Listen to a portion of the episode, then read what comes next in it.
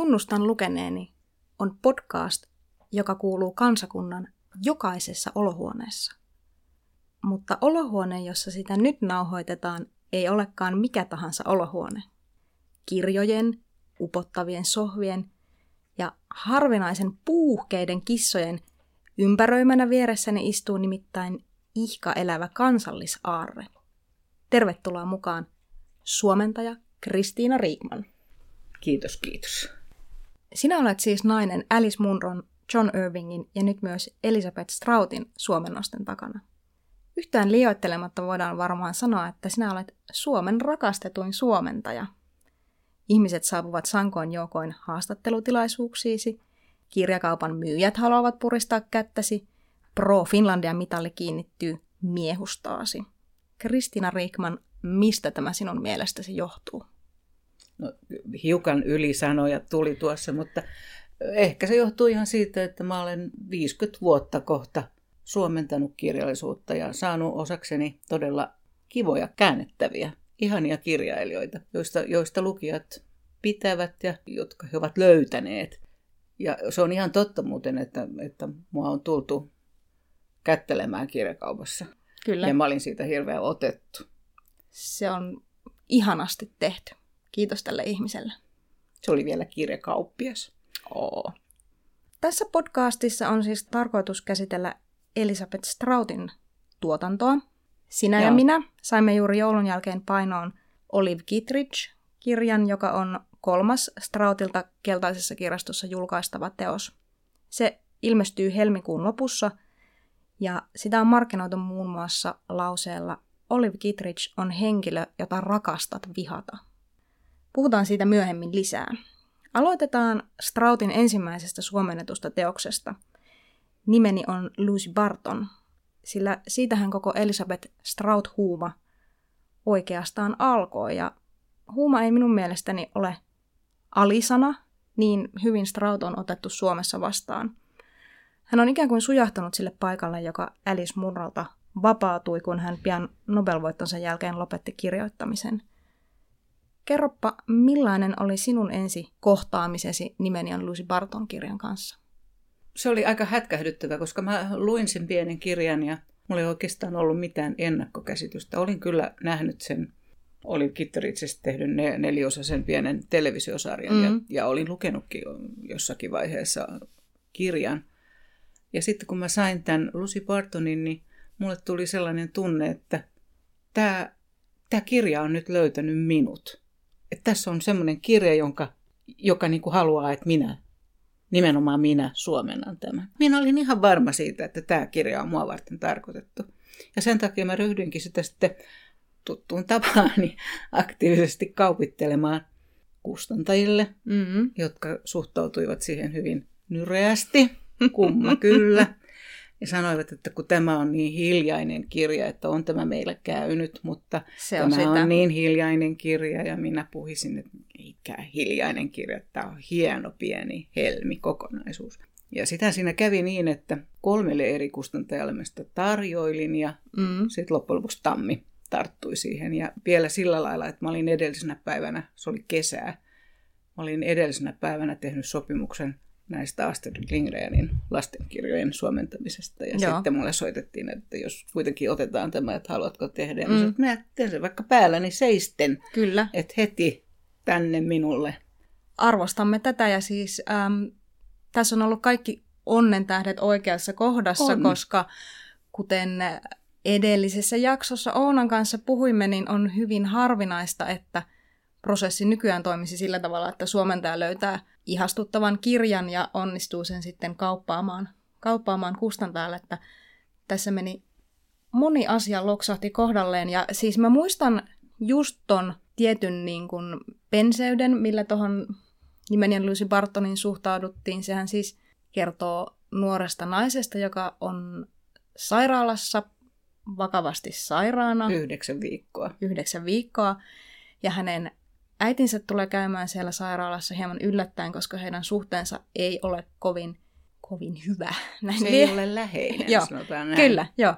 Ja sitten siinä tuota, muistellaan ja käydään läpi Lucyn lapsuutta, nuoruutta ja myöskin aikuisuutta. Ja kun tämä meille silloin ensimmäisen kerran tuli tämä käsikirjoitus noin niin kuin arviointimielessä luettavaksi, niin mä aloin lukea sitä kahteenkin eri kertaan. Se sai aina kesken. Se, niin kuin sanoin, niin se oli hiljainen, jotenkin niukka ja unenomainen, ja se kärsi aivan suunnattomasti siitä, että mä luin sitä siinä vaiheessa aina 10 minuuttia bussissa kerrallaan. Se, Joo, se on totta. Se on kirja, joka pitää lukea pötköön. Kyllä. Siis Strautin kirjat on mun mielestä kaikki sellaisia, mm. että jos niihin ei keskity, niin ne hyvin helposti lipeää käsistä. Ne ei ole sillä tavalla monimutkaisia, eikä, mm. eikä niin kuin välttämättä, niin kuin, en mä tiedä, onko se nyt kumminkaan kaikki, kaikki se asia siellä rivienkään välissä. Kyllä se ihan siinä riveillä on, on. mutta se vaatii semmoista niin kuin, rauhaa. Ja mulla ei jäänyt silloin siitä kirjasta. Mä en päässyt sitä loppuun asti. No, jäin hoitovapaalle ja kun palasin takaisin, niin kappas vain. Tammi oli ostanut käännösoikeuden ja sinä olit suomentanut kirjan ja totesin, että no, se on nyt sitten luettava, koska tiesin, että me tehdään yhdessä sit se seuraava kirja, eli kaikki on mahdollista. Ja lukukokemus oli toinen. Ensinnäkin siis sen takia, että luin sen loppuun asti. Tässä, tässäpä oiva lukuvinkki kaikille. Lukekaa kirja loppuun asti ennen kuin päätätte, mitä, mitä mieltä siitä olette. Mutta minun mielestäni siis Lucy Barton on kirja, joka kasvaa ihan todella paljon loppua kohti. Ja toisekseen tämä on nyt aspekti, josta en oikein tiedä, mitä mieltä minun pitäisi olla. Tämän kirjan kohdalla kokemusasiantuntijuudella tuntui olevan erittäin suuri merkitys. Ja viittaan tässä siis vanhemmuuteen. Minun on hyvin vaikea kuvitella, että täysin itsellisenä ihmisenä olisin ollut tästä kirjasta ollenkaan näin vaikuttunut. Kirjan punainen lanka on kuitenkin vanhemman ja lapsen välillä hyvinkin kompleksinen suhde. Niin, mulla on tietysti se etuoikeus, että mä olen sekä äitini tytär että, että minulla itselläni on tytär. Mm. On niin kuin molempiin suuntiin menneeseen ja tulevaan äitinä kokemusta. Ja, ja tota, Strout itse on sanonut näistä Lucy Bartonin ja hänen äitinsä väleistä, että he he kyllä rakastavat toisiaan, mutta he eivät osaa osoittaa sitä toisilleen. Kyllä. Ja varsinkin siellä Lucy Bartonin lapsuudessa, niin se tulee hyvin, hyvin konkreettisella tavalla esiin, että välit mm. ovat hirveän kylmät. Että Lucy käy sitten koulussa lämmittelemässä patterin ääressä. Vai Lucy Parka. Mm. Mutta sitten loppua kohti, niin, niin Strauthan rupeaa käsittelemään niin kuin Lucy Bartonin ja hänen omien lastensa, hänen kahden oman tyttärensä mm. välejä. Mm. Eivätkä nekään hirveän lämpimät ole, koska ne tyttäret hiukan niin kuin kaihtaa häntä. Ne on miele, mieluummin isänsä luona esimerkiksi Kyllä. yötä kuin Kyllä. Lusin ja hänen uuden aviomiensä luona. Et se tämmöinen sukupolvelta toiselle siirtyvä tapa suhtautua lapseen, niin se, se todella periytyy. Mä oon huomannut sen itsessänikin, että että se, miten mua on lapsena kohdeltu, niin mä oon sitten vienyt sitä eteenpäin, vaikka silloin nuorena aina vannoin, että en koskaan tee samoja erehdyksiä kuin omat vanhempani tekevät. Kyllä. Mun ne tulee jossain geeniperintönä varmaankin. Kyllä se on, ja mm, näissä kirjoissa kyllä kaikissa, no erityisesti tässä Luusissa se, että tota, niin siis käy ilmi se jollain tavalla niin kuin hätkähdyttävä tosiseikka, mutta mutta kun sitä ajattelee, niin se ei ole oikeastaan ollenkaan hätkähdyttävää, vaan luonnonlaki, että vanhemmat varmaan rakastavat pääsääntöisesti enemmän lapsiaan kuin lapset vanhempiaan. Voi olla niin, voi olla. Vanhempien on pidettävä niistä lapsista huolta ja lasten on irtauduttava vanhemmistaan. Kauhea, kun sä oot viisas. en mä ole ajatellut Hei, tämä on naisten lehti, lehtiviisaus, jonka mä oon kuullut mun kampaajalta, joka oli lukenut sen jostain. En mä muista, kuka sen oli alun perin sanonut, mutta se on ihan totta. Näin se tietysti voi olla. Ja lapset kunnioittaa vanhempiaan. Kunnioittaako vanhemmat lapsiaan? Harvemmin ne käyttää arvovaltaansa lapsiin. Niin, niin. Siinäkin on pieniä, pieniä eroja. Et tavallaan näissä suhteissa ei ole mitään semmoista niin kuin poikkeuksellista, että nämä on aika tiukkoja paikkoja, että miten miten suhtaudumme. On, on. Ja jos ajattelee, niin kun, että miten, miten suhtauduit omaan äitiisi, niin kyllähän omaan äitiin suhtautuu aika, aika sillä tavalla ankarasti. Ainakin tietyissä vaiheissa, mm. joo. Mm. Nuorena, keski-ikäisenä ehkä vähän, vähän lempeämmin mm. ja vanhana sitten mm. kun äiti vanhenee, niin siihen suhtautuu toisin. Mutta sitten jos on itse keski-ikäinen ja menevässä iässä ja sitten äiti on vanha, niin sitten siinä on tiettyjä ristiriitoja Kyllä. siinä suhtautumisessa myöskin. Mutta jos mä palaisin siihen, mm, kun sä sanoit, että kirja on kirjoitettu niin, että ei tarvitse mennä lukemaan niitä lauseen tai rivien välejä, vaan Strout kyllä lataa kaikki lauseensa täyteen merkitystä. Kyllä. Jopa niin, että sitten vasta kun mäkin olin suomentanut sen ja kävin sitä läpi, niin huomasin, että siellä on hirveän paljon semmoista, mm. jonka vaan niin kuin lukiessaan ohittaa. Ja, ja sitten kun tarkastelee sitä lähemmin, niin siellä on hyvin paljon semmoisia merkitseviä asioita, jotka tulee vastaan sitten myöhemmin kirjassa. Joo. Tai jopa sen jatko-osassa. Näinpä. Mutta sitten taas toisaalta mm, sinä ja minä me ollaan tehty yhdessä nyt kaksi strauttia. Ehdittiinkö me tehdä kaksi vai kolme munroa. Ja strautin kohdalla niin me ei koskaan törmätty siihen, että joku virke olisi jäänyt monitulkintaiseksi silleen, että meidän olisi pitänyt niin kuin väkisin päättää, että mitä tällä tarkoitetaan. Strout Et, kirjoittaa hyvin selkeää Kyllä. Siinä on varmaan se hänen juristitaustansa. Aivan varmasti, joo. Mm. Totta. Mä kuuntelin semmoisen pienen haastattelun, joka oli tehty Harvardissa, ja siinä Strout sanoi, että hän haluaa, että kaikki asiat, jotka hän kirjoittaa, niin on tosia. Vaikka ne ei olisi tapahtunutkaan, mutta ne, ne voidaan niin kuin katsoa, että ne on, ne on tosia, ne olisi voinut tapahtua. Kyllä. Totuudellisuus. Just. Ja hän on sanonut myöskin, että, tai siis Lucy Barton on sanonut, että, että tarina on not reliable, but always sincere. Mm. Se kuvaa aika hyvin sitä. Siis toi on kiinnostavaa. Mä voin heittää tähän oman, kuuntelin Strautia niin. internetistä tota, kokemukseni. Tuo on jännä pointti siis siinä suhteessa, että kuuntelin haastattelua, jossa hän sanoi, että hän kirjoittaa totaalisen kaoottisesti. Että hän istuu alas ja hän miettii, mikä on nyt tämä tunnetila tai ajatuskaappaus, jonka valtaan hän on joutunut, ja hän kirjoittaa sen itsestään ylös yhtään miettimättä, että mikä tarina siitä tulee, ja sitten hän myöhemmin yhdistelee näitä tunnetiloja ynnä, ynnä ajatuksia. Siis se kuulostaa inspiroivalta, mutta toisaalta se kuulostaa ihan sellaiselta niin Excel-helvettiä kutsuvalta niin kuin metodilta, mutta sitten niin se, että siinä on vielä toi totuudellisuus. Et se ei Joo. ole ihan mitä tahansa niin kuin tunnetta ja fiilistä. Joo, ei varmaan ihan mitä tahansa töherryksiä, mutta hän on tosiaan sanonut, että hänellä on koko ajan monta, mm. monta tuota, kirjoitustyötä meneillään. Ja kyllä sen oikeastaan näkee näistä kirjoista, siis Lucy Bartonista ja kaikki on mahdollista, mm. että niissä on ne novellit joita, tai kertomukset, jotka niissä on, niin niin niissä on asioita, jotka on siellä alkupäässä mietitty ja ne tulee sitten siellä loppupuolella Joo. esiin. Joo. Että kyllähän jonkinlaisen tällaisen kuplan kehittää päässään puhekuplia kyllä. ja sitten työntää kyllä, ne sinne. Kyllä, se on just näin. Tähän väliin voisi varmaan sanoa, tuli tuosta kertomuksista mieleen, että kaikki tässä jaksossa mainitut Strautin kirjat on luokiteltavissa joko pienoisromaaneiksi, novellikokoelmiksi tai episodiromaaneiksi. Mm. Lähinnä kaikki kyse on siitä, että mitä milloinkin halutaan välttää tai mitä milloinkin halutaan korostaa, koska usein novellit eivät tänä päivänä ole sellainen myyntivaltti. Mutta tota, kyllä nämä toimii mun mielestä ihan romaaneinakin.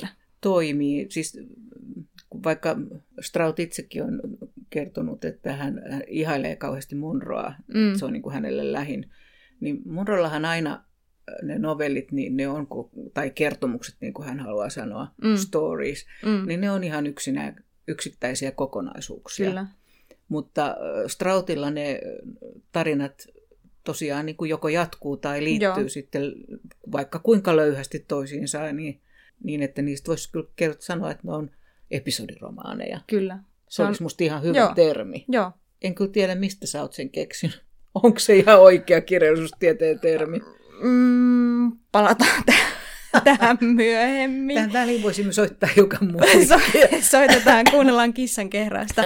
tota, mä luulen, että siinä on tiedätkö, se, että jos sanotaan pienoisromaani, niin sit ihmiset kavahtaa, että eikö tämä niinku ole oikea romaani, että tämä on tämmöinen joku mm, mini. Mm. Niin sitten kun siinä sanotaan episodiromaani, niin tämä on ihanaa, miten sanoilla Joo, voi sumuttaa. Vaikuttaa. Joo, kyllä. Joo, siis tota, kaikki on mahdollista on tavallaan tämän nimeni on Lucy Bartonin jatko-osa. Siinä palataan siihen samaiseen pikkukaupunkiin, jota siinä Lucy Partonissa muisteltiin. Aikaa on kulunut 17 vuotta ja Lucystä on tullut menestyskirjailija ja hänen elämäntarinaansa valotetaan tavallaan niiden kaupungin muiden asukkaiden suulla. Oliko tämä nyt monimutkaisesti Kyllä, sanottu? Se on aika hyvin sanottu. Siis sen mun mielestäni se kaikki on mahdollista on niin kuin vastakertomus Lucy Bartonille. Aa, toi oli hyvä termi. Et siinä peilaavat niitä samoja asioita ne pikkukaupunkin kaupungin ihmiset, joista Lucyn äiti lähinnä mm. kertoo siellä sairaalassa. Mm. Ja mun mielestä ne on niinku semmoiset todellakin sisarteokset. Ne menee Joo. osittain niinku lomittain, limittäin. Joo. Ja siis kaikki on mahdollista, niin siitä saa kyllä huomattavasti enemmän irti, jos on lukenut myös Lucy Bartonin. Joo, kyllä. Kollegani varmaan muistavat, kun aloin editoida tätä kaikki on mahdollista, niin huudahtelin avotoimistossa oikein varmasti kaikkia miellyttävällä tavalla, että mä olen ihan kananlihalla, miten tämä voi olla näin hyvä, koska siis mä, mä olin lumoutunut tästä kirjasta. Se, se oli jotenkin sellainen isku pehmeään ytimeen. Siis joidenkin olen kuullut kritisoivan tätä kirjaa siitä, että se selittää Lucy Bartonin tapahtumia liiaksi auki, mutta minä en ole ollenkaan samaa mieltä. En minäkään.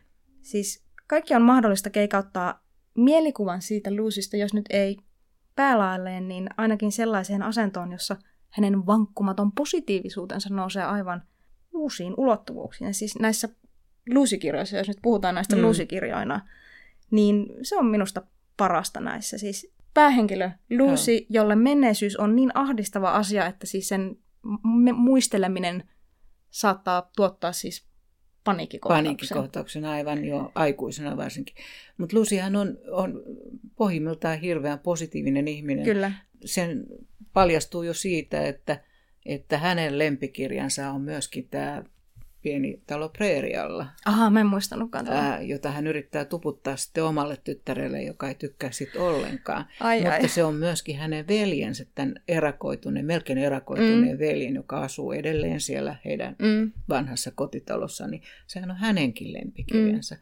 Et, se on positiivinen, mutta se on myöskin tämmöinen, se on hirveän hyvä kuva siitä rakkauden kaipuusta, mitä, mitä Lusin elämä mm pitää sisällään. Ja, Kyllä. ja näiden sisarusten elämä Kyllä. myöskin. Ja kaikki on mahdollista. Joku oli kritisoinut jopa sitä nimeä, että miten sillä voi olla tällainen nimi, että kaikki on mahdollista. Mutta mm. kaikkihan on mahdollista. Siis, niin todellakin, joo. Kaikki on mahdollista. Ei niinkään keskity Lysiin, vaan juuri näihin, näihin hänen lapsuutensa ja nuoruutensa aikaisiin ihmisiin, joiden elämän kokemukset tulee tässä kirjassa esiin, jotka sitten kuitenkin niin kuin kiertyy Lusin ympärille. Että ne on sitä materiaalia, mistä hän sitten kirjailijana kirjoittaa. Kyllä. Siis se on jännä, miten näissä kirjoissa on todella kylmääviä ihmiskohtaloita. Kyllä. Mutta tota, sitten kuitenkin mä tykkään niin kun aina semmoisesta synkästä, synkästä kirjallisuudesta, mutta kun mä luin näitä, niin mulle tuli sellainen tosi korni ajatus, että tämä on jotain tämmöistä niin kuin elämän ilon sanomaa. Siis tämä kuulostaa aivan niin kuin hirveältä ääneen sanottuna, mutta nämä kirjat oli jotenkin todella lohdullisia. Siis mä mietin, että onko tällä jotain tekemistä iän kanssa, koska on kuullut sellaista palautetta, että monet nuoret lukijat on ollut taas päinvastoin täysin masentuneita siitä, että nämä on niin synkkiä. Miksi nämä kaikki hahmot vaan täällä rypee? Että miksi kukaan haluaisi kirjoittaa tällaista? Ja kun mä näin sen aivan jotenkin täysin, täysin no, päinvastoin. Ehkä se on sitä, että nuorella lukijalla ei ole niin paljon elämänkokemusta, ehkä kokemusta kirjallisuudesta, mutta ei ole niin. elämänkokemusta. Niin. Ja se luokkaretki, mikä näissä kirjoissa tapahtuu, niin ei mm. ehkä aukea samalla lailla Näinpä. kuin sitten ihmiselle, joka on elänyt vuosikymmeniä pidempään ja kokenut sitten kaikenlaista omassa elämässään. Pystyy samastumaan. Siis, siis kääntäjän työssä on hirveän tärkeää se, että että kirjassa on aina jotain sellaista, johon pystyy itse samastumaan. Joo, kyllä. Ja, ja nuorena samastui nuoriin ihmisiin niin. ja niiden, niiden kotkotuksiin. Ja nyt vanhempana mä huomaan, että just Strautin, varsinkin tässä sitten tulevassa niin. kirjassa, jota nyt emme mainosta sen enempää. Emme mainosta, niin, joo. Niin tota, Straut hyvinkin kertoo asioista, jotka on mulle ei nyt ihan vielä, mutta kohta Mm. ajankohtaisia asioita. Mm. Ja jotka varmasti nuorista lukijoista on ällöttäviä, jos puhutaan inkontinenssisuojista tai Niinpä. musta tällaisesta. Niinpä.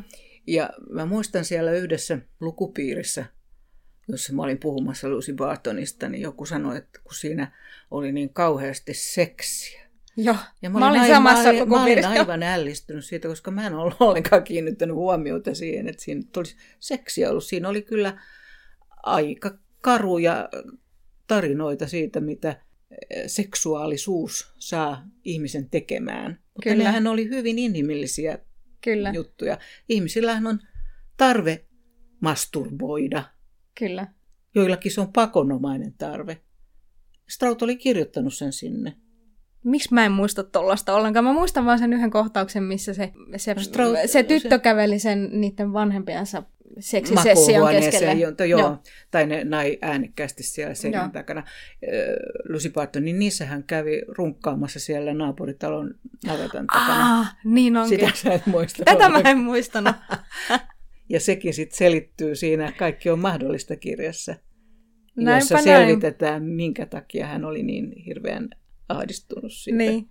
Hei, tehdäänkö näistä kirjoista jotenkin vielä niin kuin vähän silleen kummallisemman kuulosia, jos mä sanon, että kun sä sanoit tuosta inkontinenssista, niin Strout on vaan niin kuin uskomattoman hyvä kuvaamaan vanhuutta. Ja siis tämä niinku paljastaa sen, mikä va, niinku henkinen eläkeläinen mä oon. Että mä niinku hekumoin näiden kirjojen parissa sille, että nämä on niin positiivisia. Ja sitten niinku siellä runkkaillaan navetan takana ja niinku mietitään, että mitä, mitä vaippoja ostetaan. Ja niinku, Niin, mutta kyllähän sitä myöskin tota, kuvaa sitä vaikeutta todella, mi- miten vaikea ihmisten on rakastaa.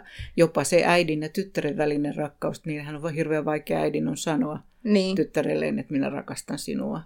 Ja eikä sekään ole mikään outous. Siis mä tiedän että hyvin, että ihmisten on äitien ja tyttärien joskus kauhean vaikea esimerkiksi halata toisiaan silleen spontaanisti. Nykyään kaikki halaa Niin, toisiaan. joo. Poskisuutteluita vaihtelee ja, ja kyllä musta tuntuu, että esimerkiksi mun ja kauheat. Mun ja mun tyttäreni välillä on joskus semmoinen tunne, että emme voida halata toisiaan ja se tulee mun äidin puolelta. taas Niin. Mun oli vaikea Joo. halata mun äitiäni. Joo. Joo. Ja vice versa. Joo, siis se on varmaan nyt Vaikka me rakastetaan niin. toisiamme ihan Niin, varmasti. totta kai. Mutta se on myöskin varmaan tämmöinen, tota, kyllä tänä päivänä varmaan Helsingissä Uudellamaalla enemmän ha- halataan kuin tuolla muualla Suomessa. Voi olla. Voi Niin, olla. mä muistan, että mun lestadiolainen isoäitini, niin kun häntä käytiin katsomassa, niin häntä ei koskaan, koskaan mitenkään. Hänelle sanottiin hei hei ja lähdettiin ovesta, mutta sitten, sitten tapahtui jotakin. Muutin, muutin Oulusta Jyväskylään 300 kilometriä etelämmäksi. Ja siellä, jo si- silloin, siis 90-luvulla, niin alkoi se semmoinen halailu. Halailuhomma ja tota, sitten mä vaan yhtäkkiä keksin, että hei, että mähän voin vaikka halata mun mummaa, kun me lähdetään pois sieltä. Sitten sit tapahtui semmoinen, että kaikki me neljä sisarusta aina halattiin sitä meidän mummaa, kun me lähdettiin. Ja sitten mä ajattelin, on myöhemmin ajatellut, että ei se varmaan ollut huono päätös. Ei se varmaan hänestä huonolta tuntunut, mutta se, että se niin kuin siihen asti se oli ollut täysin niin kuin pois luettu, että mitään tämmöistä olisi tehty. No se on varmasti ihan totta. Mä oon siis niin iankaikkisen vanha ihminen, että mä muistan, kun mun isäni, joka kuoli jo no, yli 50 vuotta sitten, Mm. niin tota, sitten kun hän oli, oli jo saanut yhden aivoinfarktin ja oli jo niin kuin selvästi tullut vanhukseksi. Ja mä muistan, että mä rupesin antamaan hänelle hyvän yön suukon, Mm.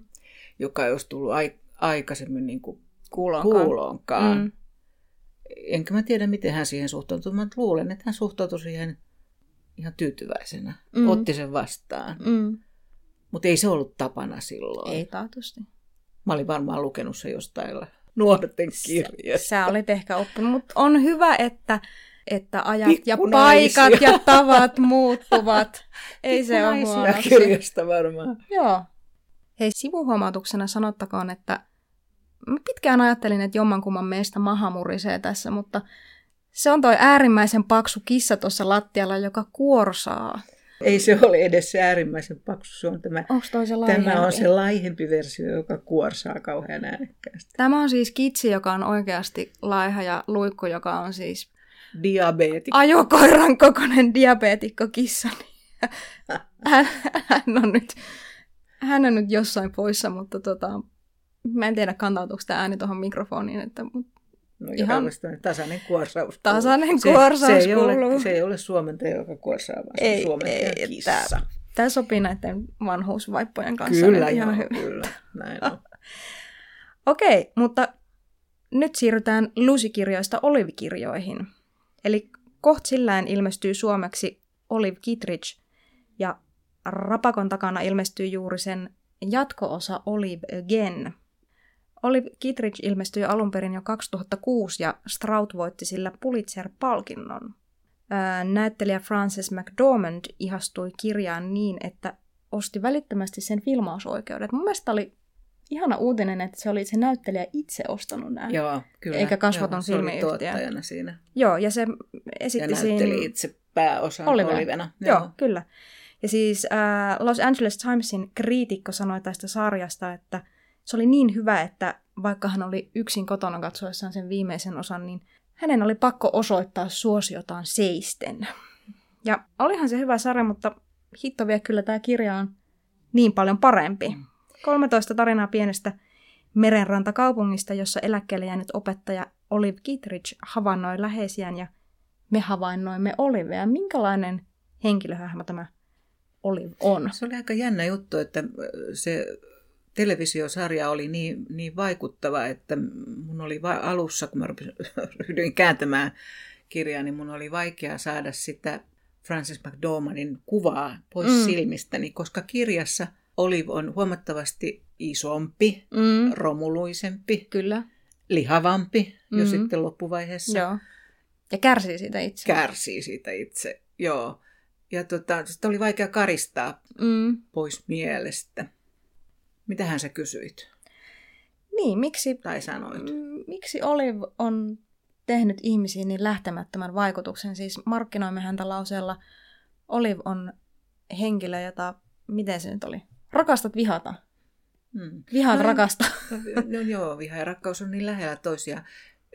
En mä kyllä kummassakaan Olive-kirjassa, niin en mä, en mä vihannut Mm.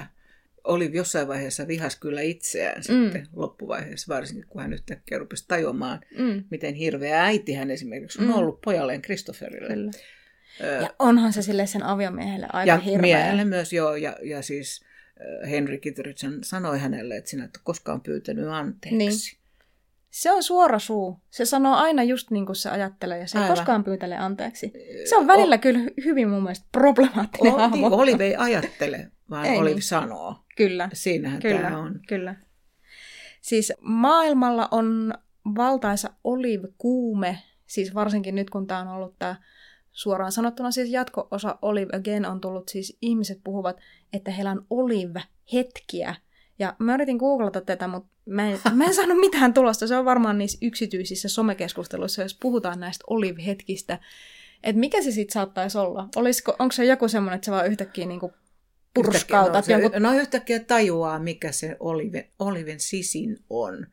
Mutta sitä ei oikeastaan tajua vielä tässä ensimmäisessä, Mm, vaan se, ta, se, ta, tajunta niin avautuu tässä jatko-osassa Mm. mm. Olive Againissa, jossa on pari sellaista hyvin, hyvin merkittävää novellia, Kyllä. jossa, jossa hyvin tärkeitä asioita paljastuu sekä lukijalle että Olivelle itselleen. Kyllä, siis se, mikä me varmaan molemmat kuunneltiin tässä aika vastikään, oli, jos oliko joku New Yorkerin tai tällaisen podcast, joo, podcast, jo, jossa on se, melkein tuntuu, että niinku avainnovelli siinä. Se on ilman Joo. muuta, se on avainnovelli. Siinä Motherless siis, Child. Joo, siis siinä Christopher, tämä Oliven poika, tulee uuden perheensä kanssa vieraisille Crosbyin ja, ja heille paljastuu, että Olive on menossa, ai onko tämä nyt spoileri, menee naimisiin.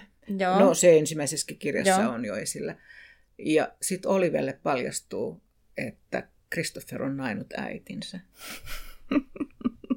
että se hänen, hänen... se, että onko Christopher hänen, itse sitä huomannut, niin on sitten vielä toinen se asia. on, sekin on toinen asia, mutta kyllä sekin siinä jää jotenkin kummittelemaan.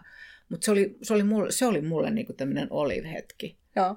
Mutta näitä Joo. tällaisia hetkiä tulee, että mä kerran seisoin Boulevardilla, odotin raitiovaunua ja siinä Ekperin edessä käveli semmoinen vanhahko, hyvin pukeutunut herrasmies, Niin. joka talutti Flexissä raidallista Suomen tiikerirotuista kissaa. Okei. Okay. Ja, ja se oli minulle tällainen murakami-hetki. Okei. Okay. Murakamilla on aina ne kissa. Niin, se oli murakami-hetki. Niin, niin. No, sillä oli vasu kädessä, toisessa kädessä ja toisessa kädessä se kissa, joka käveli hyvin itsetietoisesti siinä vierellä pitkin boulevardia.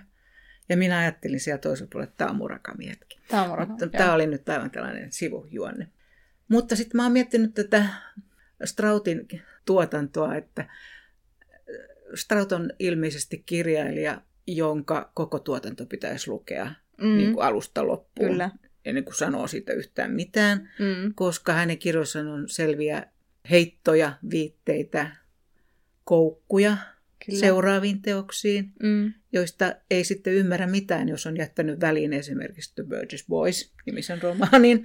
No, älä nyt suotta Suomi itseäsi, koska... Suomen, Suomen. Olin vihainen itselleni, etten ollut lukenut sitä aikaisemmin, mutta eihän kaikkea voi lukea, koska tässä on nyt ollut niin tiukkaa Niin. tahtia tämän, Niin. tämän, tämän Lucin Kyllä. ja hänen. Joo, siis mä, mä, mä ääntelen tässä myöntävästi silleen, mm, on Mm. pitänyt lukea, mutta siis, siis sehän on siis mahdotonta, mutta ehkä jos avaamme kuulijoille, niin viittamme tässä nyt Olive Again, eli Olive kakkos, kakkososaan, jossa siis Strout kyllä hyvin kiehtovalla tavalla niin tuo aikaisemmista kirjoista useitakin henkilöitä estraadille, ja jos ei ole lukenut niitä aikaisempia kirjoja, niin ei tietenkään tule hullua hurskaammaksi. Siinä on vaan joku Jim ja joku Isabel ja... Jim ja Bob ja, mm. Ja, ja siis mullekin tuli todella täytenä yllätyksenä, että mä olin lukenut tämän novellin näistä Burgessin pojista Mm, Olive Agenissä ihan, ihan niin kuin novellina novellien joukossa tai kertomuksena kertomusta joukossa.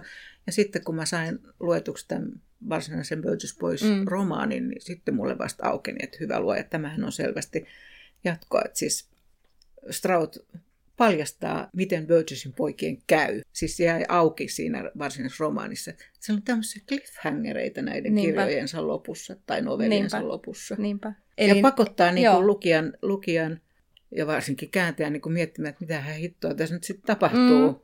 Että miksi hän kirjoittaa sen näin, miksi hän jättää tämän Kyllä. tälleen auki. Kyllä. Et ilmeisesti hänellä on ollut silloinkin, joku hän on kirjoittanut tätä aikaisempaa romaania, niin, niin äh, auki näitä eri, eri kässäreitä, mm. joista hän sitten yhdistelee. Se voi olla. Mutta tässähän meillä on nyt hyvä syy pantata tätä Olive Again-kirjaa niin kauan, että me ollaan tehty kaikki nämä välissä olevat, olevat kirjat, koska vasta kun on lukenut kaikki ne muut, niin kansi tarttua siihen. Nyt on tulossa siis, on tulossa meillä tässä, mä en suoraan sanottuna muista milloin se tulee, Ö, on tulossa tämä Pikkukaupungin tyttö, joka on Strautin esikoisromaani, Joo, näinkö se oli? näin on, joo. Se ei ole sun suomentama se, mutta me tehdään, tehdään siitä siis uusinta painos. Ja tota, se, sekin liittyy Olive Ageniin, että ympyrä sulkeutuu. Toivottavasti Stra- Stroud ei ole sulkemassa sitä ympyrää lopullisesti, vaan voimme odottaa häneltä kirjoja jatkossakin. Että... Mm, no Oliven tarina voi kyllä päättyä näihin, No, koska hän Oliven- rupeaa olemaan jo joo. aika vanha sitten Olivegenin lopussa, että lähestyy jo 80. niin. Siis mulla tuli suorastaan paha mieli, kun mä luin Olive Agenia, koska mä en tiedä, siis se oli vaan jotenkin niin kylmäävää se, se on jännä, miten hyvin se Strout tosiaan kuvaa sitä vanhuutta, vaikka hän itse ei ole vielä järin vanha. Hän on kymmenen vuotta mua nuorempi. Niin. Mutta hän, hän kuvaa siis tosi, niin kuin, tosi uskottavasti. Ja hän on sellainen kirjoittaja, joka osaa, osaa saada lukijan tuntemaan empatiaa, kun usein sanotaan, että kaunokirjallisuuden tarkoitus on herättää empatian tunteita. No, en mä tiedä, mä en muista, että mä olisin koskaan ennen ajatellut kirjaa lukiessani, että hmm, ehkä, ehkä nyt voin ymmärtää hieman paremmin muita ihmisiä. Niin, Straut on sanonut, että kirjailija ei saa arvostella henkilöitään, että pitää, niihin pitää suhtautua ymmärryksellä. Ja hän jättää sen arvostelun kyllä Oliven tehtäväksi. Niin, Olive niin hän arvostelee On kyllä. Henkilöt arvostelee, Joo. mutta kirjailija ei arvostele. Siis se on mun mielestä silleen huvittavaa, että niin kun tämä kauhean niin kun Olive-kohkaaminen, koska Joo, Olive on ihana henkilöhahmo. Hän on ihanan kompleksinen, kompleksinen tyyppi, mutta mun mielestä näissä Olive-kirjoissa loppujen lopuksi ei ole kyse Olivesta. Ja nyt tullaan taas pitkän aasinsillan kautta siihen, mitä nyt mistäkin kuvittelen. Siis kun googlaa Elisabeth Strautin, niin saa ensimmäisenä semmoisen mahdollisesti Googlen automaattisesti koostaman tietoruudun, jossa lukee niitä hänen, hänen tietojensa ja siellä ihan viimeisenä lukee, että albumi. Ja mä katsoin sitä pitkän aikaa, että, että onko tämä nyt joku, että hän on niinku 80-luvulla tehnyt Siri Hustvedin kanssa jonkun taidepop-albumin tuolla New Yorkissa, mm. saksankielistä taidepoppia, kunnes mä tajusin, että se tietenkin viittaa äänikirjaan, mm. ja se viittaa tähän suomentamattomaan The Burgess Boys äänikirjaan, joka on saksaksi tehty nimellä mm. Das Leben natürlich.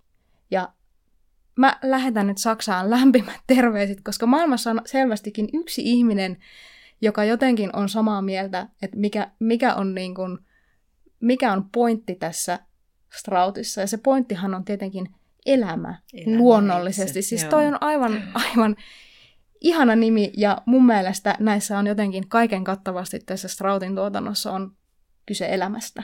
On, ja sitten tässä Olivessa, siinä on, muistatko semmoinen poika, joka ajaa sinne Crosbyn rannalle ja tarkoituksena on sitten tehdä itsemurha. Ja sitten hän muistelee tai kertoo Olivelle, joka änkeää hänen autoonsa. Mm. Kertoo, miten tuota, kun hän valmistui yliopistosta, niin rehtori piti puheen ja sanoi, että tärkeintä elämässä on rakastaa ja tulla rakastetuksi. Kyllä, näin. Se on ehkä myös yksi tämmöinen Olive-hetki. Se oli, oli Vaikka hetki, se mutta se on tietysti... aika paadi, paljon myöskin vaadittu. On, on. Ja se on tietysti hyvin ympäripyöreästi sanottu, mutta kyllähän se totta on. Se on vaan niin vaikeeta. Se on vaikeeta. Ja on sitten niin kuin tämmöisiä Lucy-hetkiä myöskin, koska tuota, Straut on sanonut, että Lucy Barton ei oikein tiedä, kuka hänen äitinsä, kuka hänen äitinsä oikein on, niin päin. Mm. Mutta silti Lucy ja äiti rakastavat toisiaan. Mutta he eivät tiedä, miten käsitellä sitä rakkauttaan. Ja sehän varmasti on ihmisellä todella vaikeaa, niin kuin äidille ja tyttärelle. On, se rakkaus on niin ylitulviva, se, että sitä niin on, ei voi... On, joo, ja sitten se varsinkin tämmöisessä suomalaisessa evankelis-luterilaisessa yhteiskunnassa, vaikka ei kuulukaan kirkkoon. Niin, ja niin, jota me ollaan yritetty romuttaa joo, pussaamalla ja halamalla. Joo, pussaamalla ja... ja halamalla ja kaikkea, niin on se kyllä hirveän vaikea asia saada se rakkaus julkituoduksi jotenkin hienovaraisesti loukkaamatta toista, koska se, se voi torjuakin, jos sanoo kauheasti, että rakastaa sua hirveästi, niin sitten niin. torjuu. Mutta että just se, että Lucy näiti ei pysty sanomaan sitä, että minä rakastan sinua, jota amerikkalaiset toistaa. Minä rakastan sinua, nämä rakastaa niin. kaikkea. Niin. Meillä sanotaan vain, että tykkään. Ja televisiotekstityksissä sanotaan, että olet, olet rakas. rakas. Joo, ja, ja noissa pää, iltapäivälehdissä puhutaan aina milloin kenenkäkin jääkiekkoilijan Rakasta. Maija rakkaasta. Mm. Mutta tiedätkö mitä, kun mä mm. kerran paasasin siinä töissä, että, kun, että kukaan ei koskaan sano, että olet rakas, että se on tämä telkkatekstittäjien, että ne haluaa vaan kiertää. Joku on opettanut niille, että, että suomeksi Joo. ei sanota, että minä rakastan sinua. Niin tota, esimieheni sanoi, mutta kun nykyään nämä teinit kuulemma sanoo toisilleen, että olet, olet rakas. rakas. No, ja no. mä olin ihan pöyristynyt. ne on oppinut Tuokaa sen. inkontinenssivaippani, koska niinku... ne, on oppinut, ne on oppinut sen televisiosta. Mä mietin, että olisiko näin. Tässä sen näkee, miten hirveän vaikuttava rooli televisio Kyllä, on. kyllä. Suomentajien teillä on kova kyllä, valta kyllä tässä nyt. Kyllä meillä on, näin on. En mä tiedä, joo. Siis tää on tosi vaikeaa, tämä rakkaudesta puhuminen. Mutta kaikki me rakastetaan toisiamme. Ja ainakin me rakastetaan Elisabeth Strauttia. Näin. Kiitoksia Kristina Riikman. Olet rakas. Tykkään susta.